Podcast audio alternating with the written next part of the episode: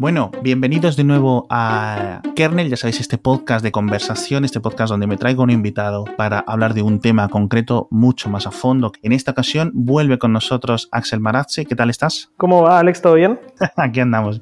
Ya se va el calor del verano y me parece que se os va para allí, que estoy muy contento, tío, porque soy muy fan del frío. Ya lo puedo oler casi. Yo, yo ya estoy profundamente deprimido porque odio el calor con todo mi alma. Tienes que venir para aquí. Tenemos que ir cada seis meses cambiándonos. eh, sí, por favor, por favor. No puedo más. Y vamos a hablar de un tema muy importante, que es las eh, empresas tecnológicas o los productos, las plataformas tecnológicas independientes y su proceso como de extinción. Parece que todo lo que utilizamos hoy en día está en manos de Google o de Microsoft o de Apple o de Amazon o de Facebook. Y en estas cinco compañías que que dominan ¿no? nuestra vida y nuestro día a día. Y vamos a comenzar con los navegadores, porque es como la aplicación que más utilizamos en, el día a día y el navegador independiente, bueno, la chica bonita de Internet, por decirlo así, desde siempre, desde hace muchos años es Firefox. Sí, sí, sí, Firefox. Lamentablemente, en realidad lo que estuvo pasando en los últimos tiempos es que Firefox quedó como un poco al costado de, Google Chrome, que lo, opacó por completo. Empezó siendo como una revolución absoluta Firefox, pero se fue quedando a través del tiempo, llegó Google con su sincronización perfecta a través de Chrome sí. e hizo que todos poco a poco nos pasáramos a él. Y, y, y Google Chrome tiene una, es, nos da mucha pena porque, claro, nos mete dentro del ecosistema de Google, quieras o no, y te está constantemente capturando datos y es como una amenaza a nuestra privacidad, pero eh, yo creo que todos tenemos un corazoncito para Firefox y me gustaría muy, muy, muy, muy poco. no me gustaría para nada que desapareciera, la verdad, porque lo estamos viendo en las estadísticas oficiales de Mozilla, que está cada vez perdiendo más usuarios activos. Lo publican, son muy transparentes en este aspecto. Creo que han perdido como 50 millones de usuarios activos en los últimos 9, 10 meses, y esto es bastante preocupante, porque no es que sea algo tan poco utilizado como Linux, ¿no? Mm. Pero yo creo que va por ese camino, ¿verdad? Sí, yo creo que es como.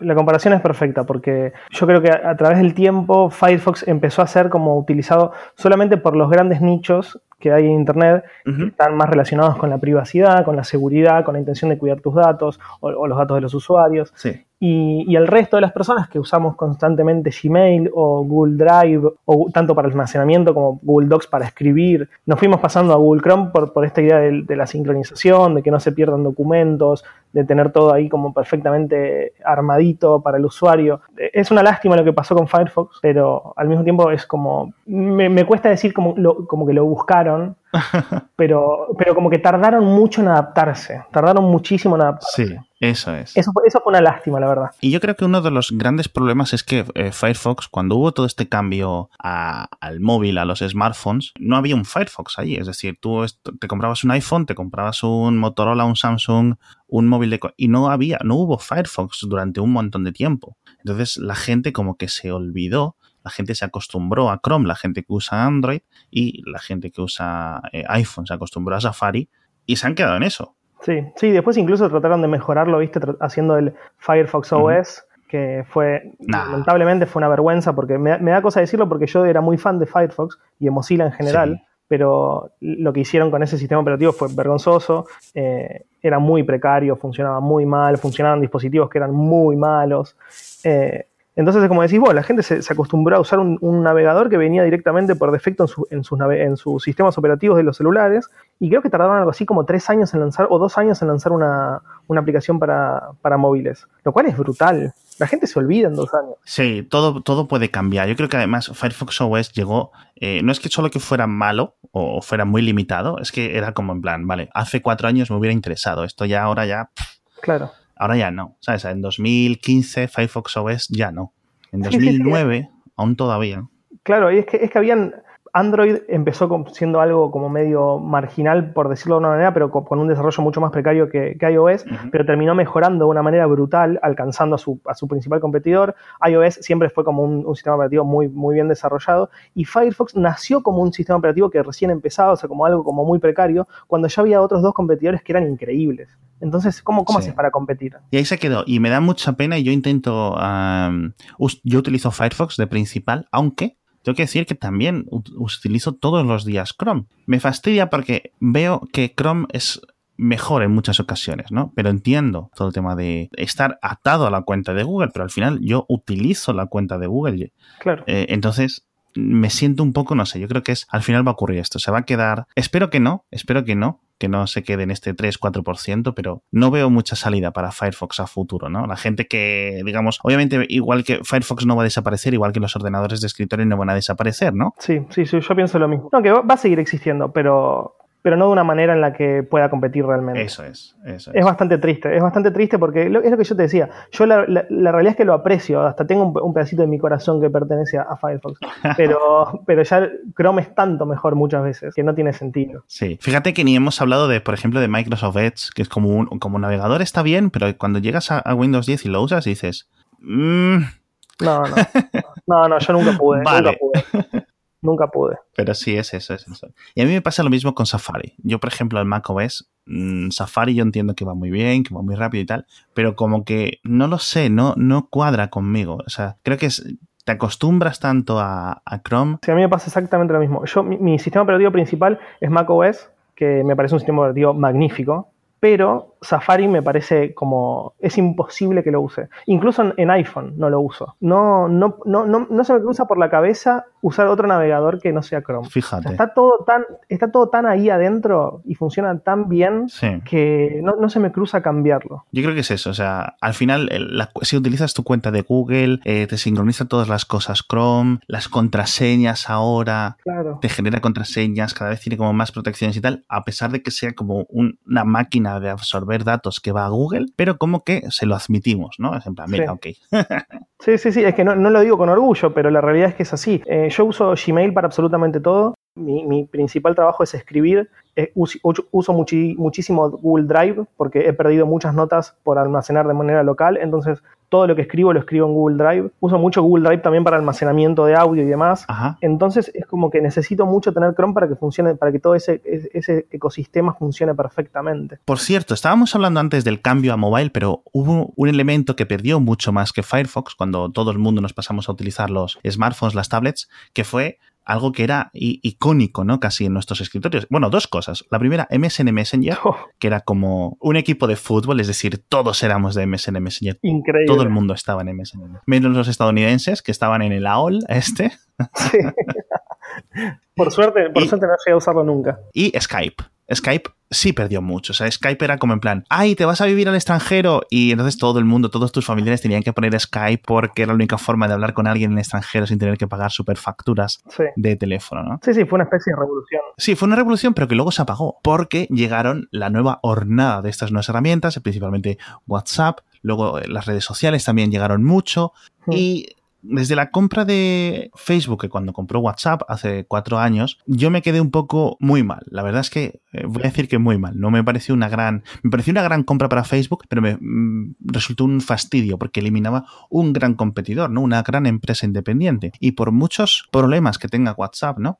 Eh, a nivel de que, bueno, ese lo tiene todo el mundo y la gente asocia, ¿no? Es que ahí está todo el mundo y es un poco rollo y la gente siempre dice las mismas tonterías, pero como herramienta de mensajería, ahora, incluso hace varios años, es muy sólida y ahora está todo cifrado. Tienes un montón de cosas, un montón de mini herramientas. Dentro puedes hacer llamadas eh, de vídeo, de voz, de todo, de todo, de todo. Y funciona muy bien pero como lo compró Facebook, pasa a ser una de estas herramientas que no son independientes. Entonces, un montón, digamos, de, de, los geeks por decirlo así, nos hemos ido poco a poco hacia Telegram. Que además tiene como su, igual que Mozilla y la Wikipedia y tal, Telegram tiene como su secta ahí que siempre está, oye, ¿por qué no usas Telegram ahí? Comentándoselo a los amigos. los evangelizadores. Bueno, yo uso, yo uso muchísimo WhatsApp. En Argentina, bueno, es en todo el mundo en general, o en, en una gran parte del mundo. En Argentina WhatsApp es como todos, absolutamente todos usan WhatsApp. La gente grande, abuelos, padres, adolescentes, chicos, todos. Sí. Y, yo sentí por primera vez desde que uso Internet, que la verdad que lo uso hace mucho, o sea, yo como herramientas de comunicación empecé a usar desde el, desde el IRC, ponele.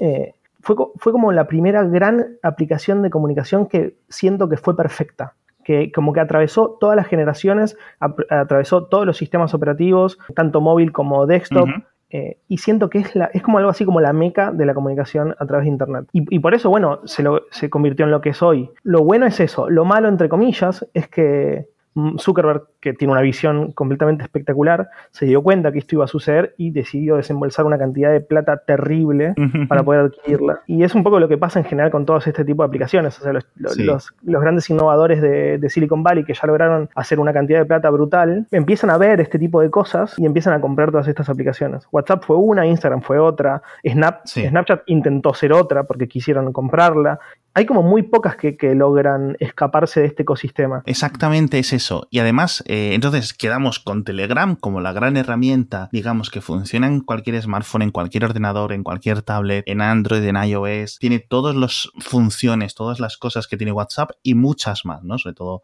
a mí me gusta lo de los GIFs animados, lo de las eh, imágenes, eh, los bots que tiene, que tiene un montón de bots, los canales. Para mí, lo, para mí lo de los bots es algo completamente espectacular en Telegram. Sí, porque poder, bueno, vos tenés algunos, vos desarrollaste unos bots que yo usé mucho durante el mundial, que, que, que, me, que me salvaban la vida porque yo estaba mucho en la calle y quería saber los resultados o los goles rápidamente, y que de manera instantánea, porque creo que tenían un delay de 20 segundos o 30 segundos, de manera instantánea me llegue por un mensaje de, de, Telegram el último gol que metió el, un equipo en, en tiempo real, es algo increíble. Sí, la verdad es que ese bot es súper popular. De hecho, hay días que envía como 30.000 o 40.000 mensajes. O sea, es una locura, tío. Para mí son muy útiles, muy útiles. Creaste un monstruo. y otro, otro, ¿sabes? Esta herramienta, yo la tengo amor y tengo odio. Y se llama Slack. Sí. Porque vino a sustituir como el IRC y en principio siempre decían que era la que iba a matar el email a nivel corporativo. Es decir, estáis varias personas trabajando en una empresa, de 10 personas, de 20, de 100, de 1000 personas y está todo el mundo en Slack organizados por departamentos o lo que sea y te dice, bueno, pues en vez de tener que ponerle un mail a alguien, le dices, oye, Pepito, ¿sabes? Y está todo el mundo ahí conectado y es muy útil porque tiene un montón de integraciones con un montón de plataformas distintas. Es como se está convirtiendo en... De hecho, es una compañía que a nivel independiente va muy bien, creo que está valorada ya en como 8 mil millones de dólares y solo tiene como 8 millones de usuarios, algo así. Es en plan, ¿cómo es posible que valga tanto, no? Es una locura. Claro, es básicamente porque de esos 8 millones de usuarios hay muchos que están pagando bueno, pagan las empresas por ellos, con lo cual eso es muy valioso. Y claro, la gente usa Slack mucho. Y la gente está empezando a usar, jo, ya que tengo esta, el Slack aquí instalado para el trabajo, me abro un grupo nuevo, me abro un nuevo, ¿cómo se llaman? Unas nuevas... Canales. Ah, sí, canales, ¿no? Sí. Y no, canales es dentro de los grupos, es decir, luego tienes que crearte como un nuevo Slack para hacer otra ah, cosa, ¿no? Porque ah, para otro directamente, sí, sí, sí, sí. Y la gente lo utiliza más para cosas personales. Sí, a mí algo que me pasó mucho con Slack es que hace lo de, lo de los 8 mil millones de dólares de evaluación fue hace súper poco, hará algo así como dos semanas. Y yo me quedé pensando un poco como que no, no podía entender cómo algo que era una evolución del IRC podía valer tanto, tanto, tanto, tanto. Y, me puse a hablar con un amigo que trabaja en una empresa que usa Slack muchísimo porque es una empresa de desarrollo de seguridad informática y bla, bla, bla. Y me dice, Axel, vos no te imaginás la cantidad de plata que ponen las empresas en Slack. Sale, es un servicio muy, muy caro, muy caro. Y, una gran, una gran cantidad de esos usuarios, esas empresas que tienen Slack, pagan. Entonces es muy fácil la cuenta. Claro. A mí eso me dejó, la, verdad, bastante en offside porque no, no, llegaba a entender por qué. Incluso he usado Slack bastante, pero no entiendo cómo alguna vez alguien pudo haber dicho que iba a ser el reemplazo del email porque me parece más una pérdida de tiempo la mitad del, tiempo que paso ahí adentro es como estoy, estoy perdiéndolo más que organizando tareas y demás. Exacto, es muy útil, pero sí se tiene que establecer como una especie de moderación interna eh, laboral, es decir, eh, alguien que ponga orden ¿no? en los canales públicos del trabajo, ¿no? porque si no la gente como que se dedica, es como si creases una sala de comer en la que todo el mundo está hablando todo el rato, ¿sabes? Y en vez de trabajar, entonces todo el mundo está en Slack. De hecho, lo puedes ver cuando se le cae Slack, que ocurre de vez en cuando, la gente va a Twitter corriendo. Se ha caído Slack, eh, nadie puede trabajar en este momento. Y es, si estás en Slack, no estás trabajando. Claro, exactamente. Aprovecha para trabajar cuando se cae Slack. Y hay una compañía, por cierto, hablando de Slack, que le está haciendo un, adelantamiento por la izquierda completamente que se llama Discord. La, bueno, la aplicación esta de chatting que empezó para grupos, para jugar online, que está comiéndose el mercado, tiene muchísimos usuarios, la gente lo está usando para todo, es decir, lo típico, que empiezas a, imagínate que tú y yo nos vamos a echar unos videojuegos, un Destiny o lo que sea, y decimos, bueno, pues nos abrimos un canal de Discord. Y luego dices, bueno, pues ya que lo tengo aquí, pues meto a otros amigos y habláis de otras cosas aunque no sea estar hablando de videojuegos. Y al final lo que está ocurriendo es que se convierte en un sustituto eh, tanto de WhatsApp como de Telegram como de Slack para todo, ¿no? Y además el Discord funciona muy bien con el tema de audio, con el tema de vídeo en directo, porque es como su principal, ¿no? Tarea y me parece muy bueno. Y no me extrañaría no me extrañaría. Telegram nunca lo van a comprar, porque el, fundador, el presidente, el director ejecutivo, el Pavel Durov, es como un idealista y tiene como muy claros los principios. Pero Slack y Discord, yo creo que no acaba en 2019 sin que una gran compañía los compre. Yo pienso lo mismo que vos. Yo empecé a usar Discord hace muy poco tiempo, porque empecé a jugar mucho Fortnite. Y un amigo que juega. para variar, ¿no? Eh, empecé a jugar mucho Fortnite y uno de mis mejores amigos con, quien juego mucho me dice, ah, bajate esta aplicación que se llama Discord, que vamos a poder hablar muy bien a través de, voice chat por ahí. Y bueno, dale. Y tiene características muy, muy detalladas y muy buenas, que los videojuegos en general no tienen. Sí. Y descubrí un software que es magnífico. Ahí entendí por qué mucha gente estaba hablando de Discord como una competencia de Slack y por qué muchas empresas, en general, viste que los early adopters son como desarrolladores de software y demás. Sí. En este caso hay muchos desarrolladores que juegan mucho videojuegos y empezaron a meter esta, aplicación en sus propias empresas. Y realmente entiendo por qué le está haciendo tanta... No, no, la palabra no es sombra, pero por qué de a poco lo va, lo va comiendo un poquito a Slack. Es una, es una aplicación muy, muy buena. Y pienso exactamente lo mismo que vos. Sería muy extraño que alguien como Amazon, que está muy metido en el mundo de los videojuegos a través de Twitch, no tenga la intención de poner una buena torta de plata para poder adquirir el Discord. Exacto. O sea, tal cual. Lo veo clarísimo. Yo creo que Microsoft, bueno, se supone que muchas empresas han estado tanteando a Slack, Google, Amazon, etcétera, pero siempre se han rechazado, siempre han rechazado venderla. Por cierto, que uno de los fundadores de Slack es uno de los fundadores de Flickr, que es como en plan. No sabía. Guau, tío. O sea, en plan, las memorias, los recuerdos enteros. La nostalgia de Internet. Pero Discord yo lo veo que es como muy barato. O sea, Amazon lo podría comprar por menos de mil millones, que eso para Amazon es en plan, ok. Sí, sí, es un vuelto. Tal cual.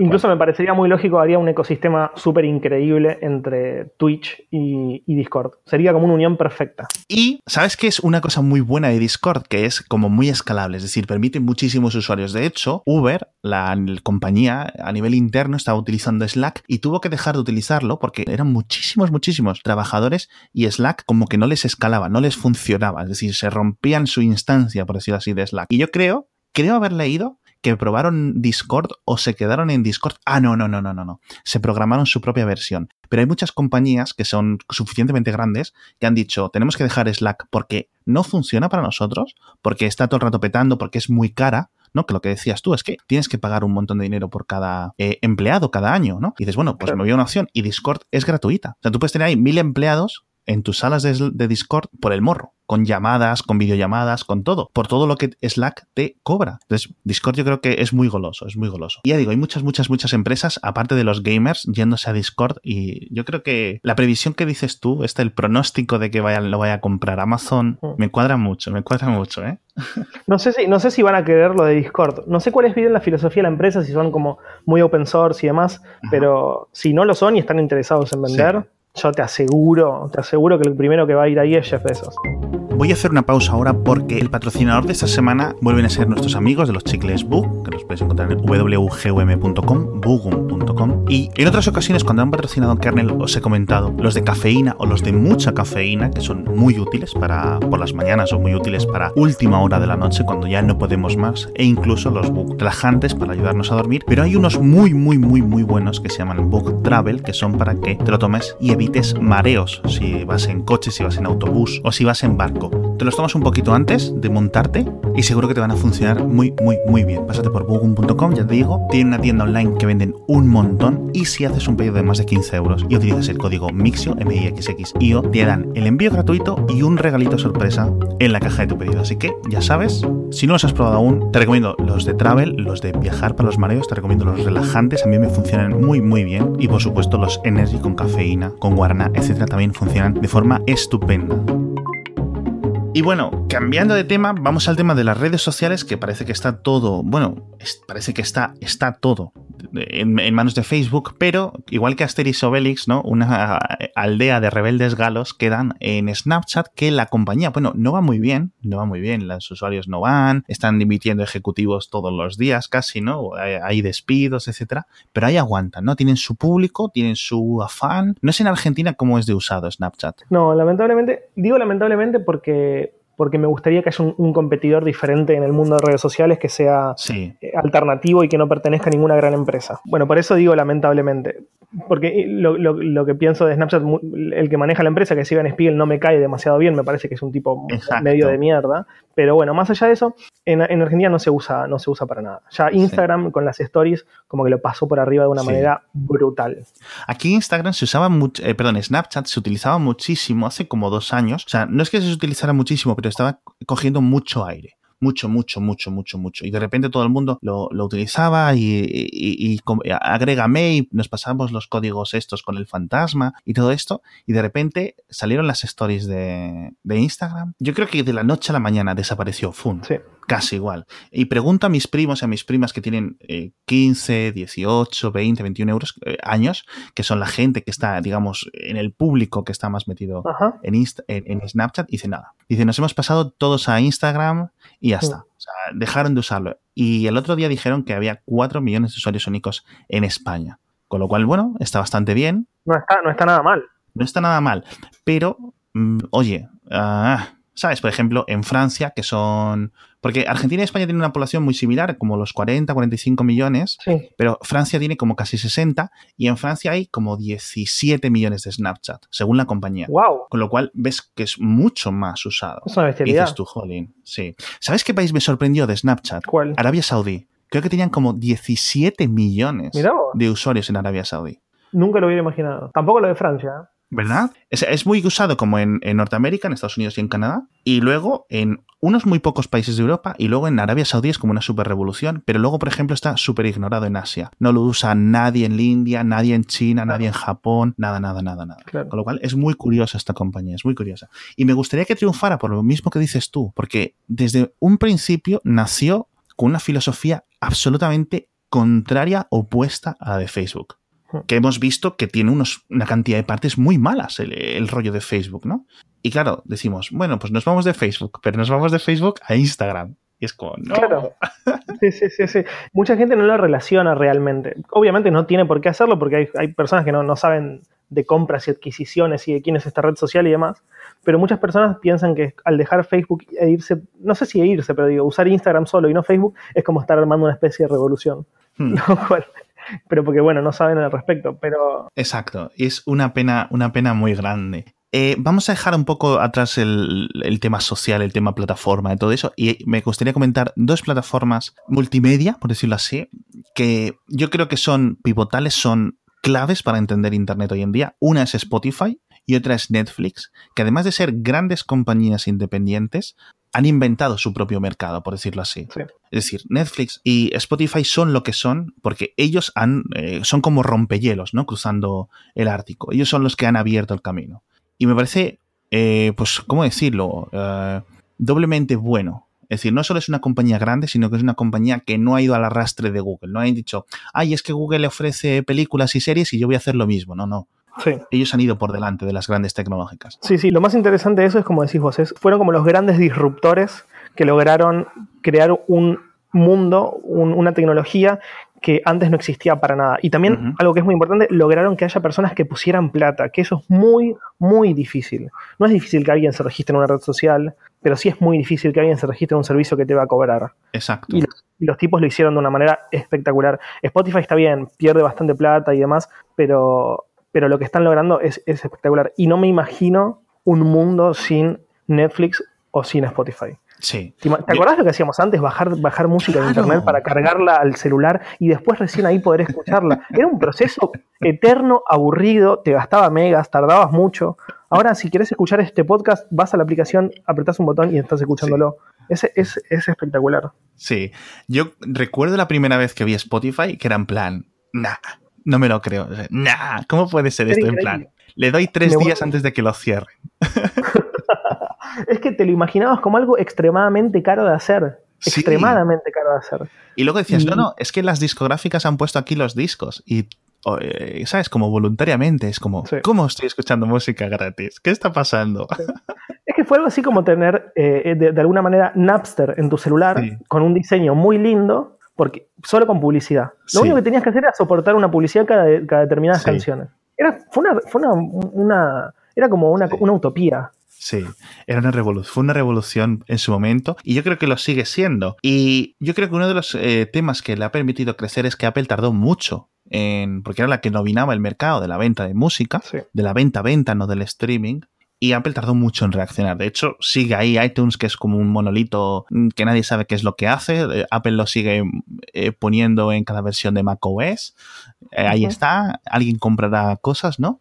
Y tardó mucho y hasta 2014, 2015 no sacó Apple Music y no le entró como una competencia, por decirlo así, real, ¿no? En Occidente al Spotify, lo cual por mí me alegra porque yo prefiero Spotify a Apple Music. No sé tú. Ah, yo lo que hice fue durante mucho tiempo, yo toda la vida fui fanático de Spotify y soy fanático de Spotify, pero tengo muchos amigos tecnológicos que me dicen, deberías que me decían, deberías probar Apple Music. Y un día dije, bueno, me lo voy a bajar, voy a probar eh, estos, creo que son dos meses gratis o un mes gratis, tres, tres o lo que sea, tres meses probé tres meses, tenía también Spotify como en simultáneo, para poder determinar si, si, si qué era mejor. Apenas se terminaron los tres meses, creo que ni siquiera llegué a los tres meses, di de baja Apple Music y volví a Spotify corriendo porque me di cuenta que era muchísimo mejor. Los motivos básicamente fueron porque le faltaba a, Apple Music, le faltaba ahora ya lo tiene, pero le falta mucho la pata social. A mí siempre me gustó la idea de hacer listas y compartirlas y que los demás sepan que estoy escuchando. Eh, todo, todo, eso me parece fantástico en Spotify. Y, Apple Music hasta hace muy poco no lo tenía. Y tiene unos sistemas de recomendaciones muy buenos Spotify. Yo creo que van un poco, un pasito por delante en este sentido que Apple. Y sobre todo, bueno, ahora tiene el tema de podcast, pero yo, yo creo que sobre todo es que tienes un gran cliente de escritorio que en, en, Apple Music tienes como una cosa ahí que está a medio camino. Sí. No sé, ¿sabes? Al final quieres una cosa que vaya contigo a todas partes. ¿Sabes que le falla a Spotify mucho el soporte para smartwatch, para el Apple Watch, para relojes inteligentes, etcétera. Claro. Ahí estás, eh, estás vendidísimo. Sí, sí, yo creo que todos tienen su pata flaca. La verdad es que no tuve la experiencia de, los smartwatch. Usé mucho Apple Watch, pero no, no, no usé Spotify en él. Porque, porque es que, de hecho, no ha habido aplicación oficial de Spotify. Había como unas aplicaciones de terceros, pero funcionaban muy mal. Yo no sé si siguen funcionando, no sé si siguen estando disponibles, pero nunca, nunca me gustaron. ¿eh? Y, y, eso fue, o sea, es un mercado muy minoritario, pero, pero bueno. ¿Sabes al final qué es lo que yo creo que más diferencia a Spotify de Apple Music o a Spotify de otras compañías, incluso a Netflix de, sus rivales, de Hulu o de YouTube ahora que quiere hacer mucha programación original y Amazon, perdón, eh, si Amazon compra en vídeo y Facebook Watch, etcétera. Yo creo que es que solo se dedican a eso. Es decir, Spotify, todos los ejecutivos, todos los trabajadores, ese es plan. Queremos hacer el mejor servicio de música del mundo. Y queremos que los artistas eh, se ganen la vida de forma digna. De hecho, su, fundador, el Daniel Ek, lo dice. Dice, nosotros queremos que haya un millón de músicos en todo el mundo que puedan vivir de forma honrosa de su música. No que solo haya como eh, mil en, en Londres y otros mil eh, en Los Ángeles. Me parece muy loable, tío. Sí, tiene mucha lógica. No es lo mismo una empresa que está tirando absolutamente toda para el mismo lado que tener otra que un equipo tira para un lado, otro equipo tira para otro. Y aparte no es que uno tira para un lado y el otro tira para un lado bastante similar. Uno tira para norte y el otro para sur. Y eso yo creo que es lo que le, lo que le pasó más eh, a Apple Music en el, futuro, en el pasado, en los principios, cuando eh, compraron el equipo de Beats, lo intentaron integrar, eh, vamos a hacer una aplicación para Android, pero luego los ejecutivos de arriba como que te ignoran un poco, ¿sabes a lo que me refiero? Y al final los ejecutivos de, de, Apple de más arriba están centrados, pues eso, en el iPhone, en el iPad, en el Apple Watch, en no sé qué. Y llega el que esté al cargo de Apple Music y no le hacen caso, ¿sabes? Claro. Sí, sí, sí, sí, obvio que hay, hay, prioridades dentro de la empresa y eso se nota. Exacto. No es lo mismo Apple Music que las nuevas MacBook Air o, el iPhone o lo que sea, obvio. Exacto. Y no se puede culpar a Apple de actuar así, pero es cierto. Y le va a pasar, yo creo, lo mismo a Google con YouTube Music, que se llama la nueva opción. Aunque a mí me gusta, me parece una buena opción. Creo que YouTube tiene un, un, gen musical, por decirlo así, bastante bueno, porque YouTube poco a poco se ha convertido como en el lugar para ver música, sobre todo la gente más joven. La gente que no, que llegó a Internet cuando la piratería no existía porque nos fuimos a, Spotify, esa nueva generación de que ahora tiene como 15, 18 años, para ellos es YouTube, su, su sitio de reproducción musical. Llegaron a un sitio en el que estaban todos los videoclips, ¿no? No era como ahora que tenías que estar cazando, eh, no era como antes que tenías que estar cazando en sitios web de torrents o de del emule, ¿no? sí, sí, sí. Qué pasado terrible. Bueno, lo que yo pienso es que estos chicos pueden llegar a hacer triunfar a eh, YouTube Music, pero la, empresa debería enfocarse como muchísimo para que eso suceda. Porque en el día que a esos chicos les vayas a decir, mira, tenés que pagar una cantidad de plata X para poder suscribirte, no lo van a va a haber muchos de esos chicos que se van a ir a Spotify eh, la versión gratuita. Exacto. Y al final, y al final les pasará lo mismo. Tienen unos ejecutivos que no están a lo que están. ¿Sabes? Claro están un poco más a otras cosas dentro del, incluso de lo dentro que es YouTube.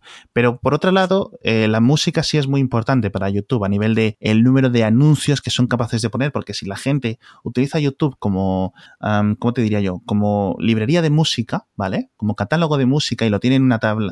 en una tab del navegador de fondo mientras está en el trabajo y a lo mejor ve que 100 vídeos de música al día, eso es mucha publicidad para YouTube. Sí.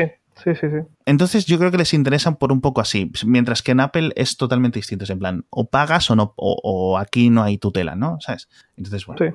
Y por último, mencionabas el tema de los podcasts en, en, Spotify, que es un añadido que han hecho hace un año, año y pico. Y yo el tema de los podcasts soy muy, muy, muy fan de las aplicaciones independientes. Creo que es el gran mercado, el gran remanente de la Internet antigua, de la Internet, no de 1980, no del 90, ¿no? pero de la Internet como de los del 2000, de 2002, de 2003, los podcasts, ¿sabes? Es en plan, cada uno se lo guisa, cada uno se lo come, puedes escuchar lo mismo desde mil programas, desde mil aplicaciones, tú tienes que tener tu propio feed. Sí, sí, sí. sí. Y esa sensación yo creo que, ya no, no, existe en otro sitio que no sean los podcasts. Sí, es, es, ahora que me lo decís, es un poco cierto. Yo soy muy empecé a escuchar mucho podcast hace alrededor de un año y medio, no mucho, la verdad.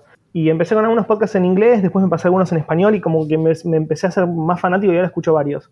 y, me pasa lo mismo que a vos. Si bien me gusta la idea de usar como una aplicación para absolutamente todo y no tener que tener instalado como 17.000 cosas que me llenan de espacio el celular y como que tengo que andar abriendo 20 cosas para, para, para algo en particular, eh, con los podcasts me pasó algo diferente. Uso mucho Overcast, que es la de Marco, el desarrollador, que me parece fantástica, cuando en realidad los podría escuchar directamente desde Spotify, que va en contra de lo que yo habitualmente toda, toda la vida hice, como sumar todo lo posible dentro de una sola aplicación. Y es más o menos por lo que decís vos, creo. es como al, haber una persona que escucha muchísimo podcast, que es el, creador de esta aplicación, que desarrolla la aplicación con todas las necesidades absolutas que un usuario de podcast puede, puede necesitar, una aplicación que está basada en música como es Spotify no lo puede alcanzar tanto. Lo mejor que tiene Spotify es, como la idea de poder distribuir mejor y a, a mayor cantidad de personas, pero una aplicación independiente está pensada exclusivamente para eso. Es exactamente lo mismo. Es lo mismo que le pasa a Apple con Apple Music, le pasa a Spotify con los podcasts. Es en plan, es como, van, ok, tenemos esto, ¿vale? Tenemos esto, pero no le hacemos mucho caso. Claro. Sí, yo creo que lo agregan más que nada porque ven que una gran cantidad de usuarios lo quería pero no porque fueras ultra necesario para ellos, ¿me entiendes? Y además son aplicaciones que se hacen como eh, casi como tu equipo de fútbol, es decir, la gente que es de Overcast es de Overcast, o sea, en plan, ¡pum! y ya está, cuadriculado. La gente que es de Pocketcast, como yo, que yo creo que la compré cuando empecé a utilizar móviles con Android, con el Nexus 5, y dije, ah, mira, bueno, pues esto, venga, ok. Y era Buf, y ya no es que he ido ahí, pero escucho mucho podcast y lo escucho ahí. Claro. Y pero la gente que es de Ucast o de la aplicación de podcast de, oficial de Apple o de la nueva de, Google Podcast, ahora yo creo que un poco menos. Hay como un montón, un montón de aplicaciones y ahora tú lo verás en las estadísticas de tu podcast, que es como en plan, pero ¿cuántos clientes hay que cuando ves las estadísticas de descargas en plan, ¿y este cliente quién lo usa? Y, ves. es terrible. Bueno, pasa un poco lo mismo que con Telegram. Hay como una cantidad de, de usuarios que son extremadamente fanáticos y, evangelizadores. Y por último, vamos a acabar, porque tú tienes un podcast nuevo, bueno, relativamente nuevo, ¿verdad? Sí, súper nuevo. Tiene un mes y medio. Que se llama Idea Millonaria y creo que aproveches ahora para hacer un poco de autobombo. Te pilla un poco así de eso, pero... para publicidad. Bueno, lo que a mí me pasa con los podcasts es que yo soy muy fanático de algunos podcasts yankees, que viste que los algunos podcasts de allá son como, como que no tienen como fin ni temática. O sea, como los, autores hablan de lo que les gusta a ellos, lo que les pasa a ellos, y como que son eternos. Hay algunos que tienen, no sé, 350 episodios, 500 episodios, o sea, como no terminan nunca. Y, y todos son diferentes. Y no hay tantos podcasts así en español, o al menos que, que me gustaran a mí. Entonces, con un amigo que se llama Valentín Muro, dijimos, bueno, hagamos uno nosotros con una experiencia mínima a, la, hora de hacer podcast, porque nosotros hicimos uno, pero temático sobre Westworld, sobre la serie de HBO. Y dijimos, bueno, vamos uno nosotros. Y nada, compramos un micrófono, eh, después nos prestaron otro, lo grabamos en, una habitación de invitados de la casa de él, eh, entre nosotros dos y básicamente hablamos de los que, no, obviamente como a, nosotros, a los dos nos, nos, interesa mucho la tecnología, como que un poco lo atraviesa. Pero en general hablamos de las cosas que nos pasan durante la semana, de nuestras vacaciones, de nuestros problemas de pareja, de, de, de los quilombos de redes sociales, como que de, nada en particular. Es un poco como Seinfeld, ¿no? Es en plan. Claro, bueno, ojalá fuera así, ¿no? Pero si llega a eso, voy a ser la persona más feliz del mundo. Pero bueno, está, nos divertimos mucho. Bueno, pues sin ninguna duda, echarle un vistazo. Se llama Idea Millonaria. Lo podéis encontrar en cualquier aplicación de podcast, obviamente. Y bueno, eh, suscribíos también a Observando, a su newsletter, a las newsletters de Axel. Y muchísimas gracias, Axel, por estar en Kernel otra vez. Por ah, siempre es un placer gigante. Muchas gracias por invitarme. Muchas gracias a todos por escucharnos y hasta la semana que viene.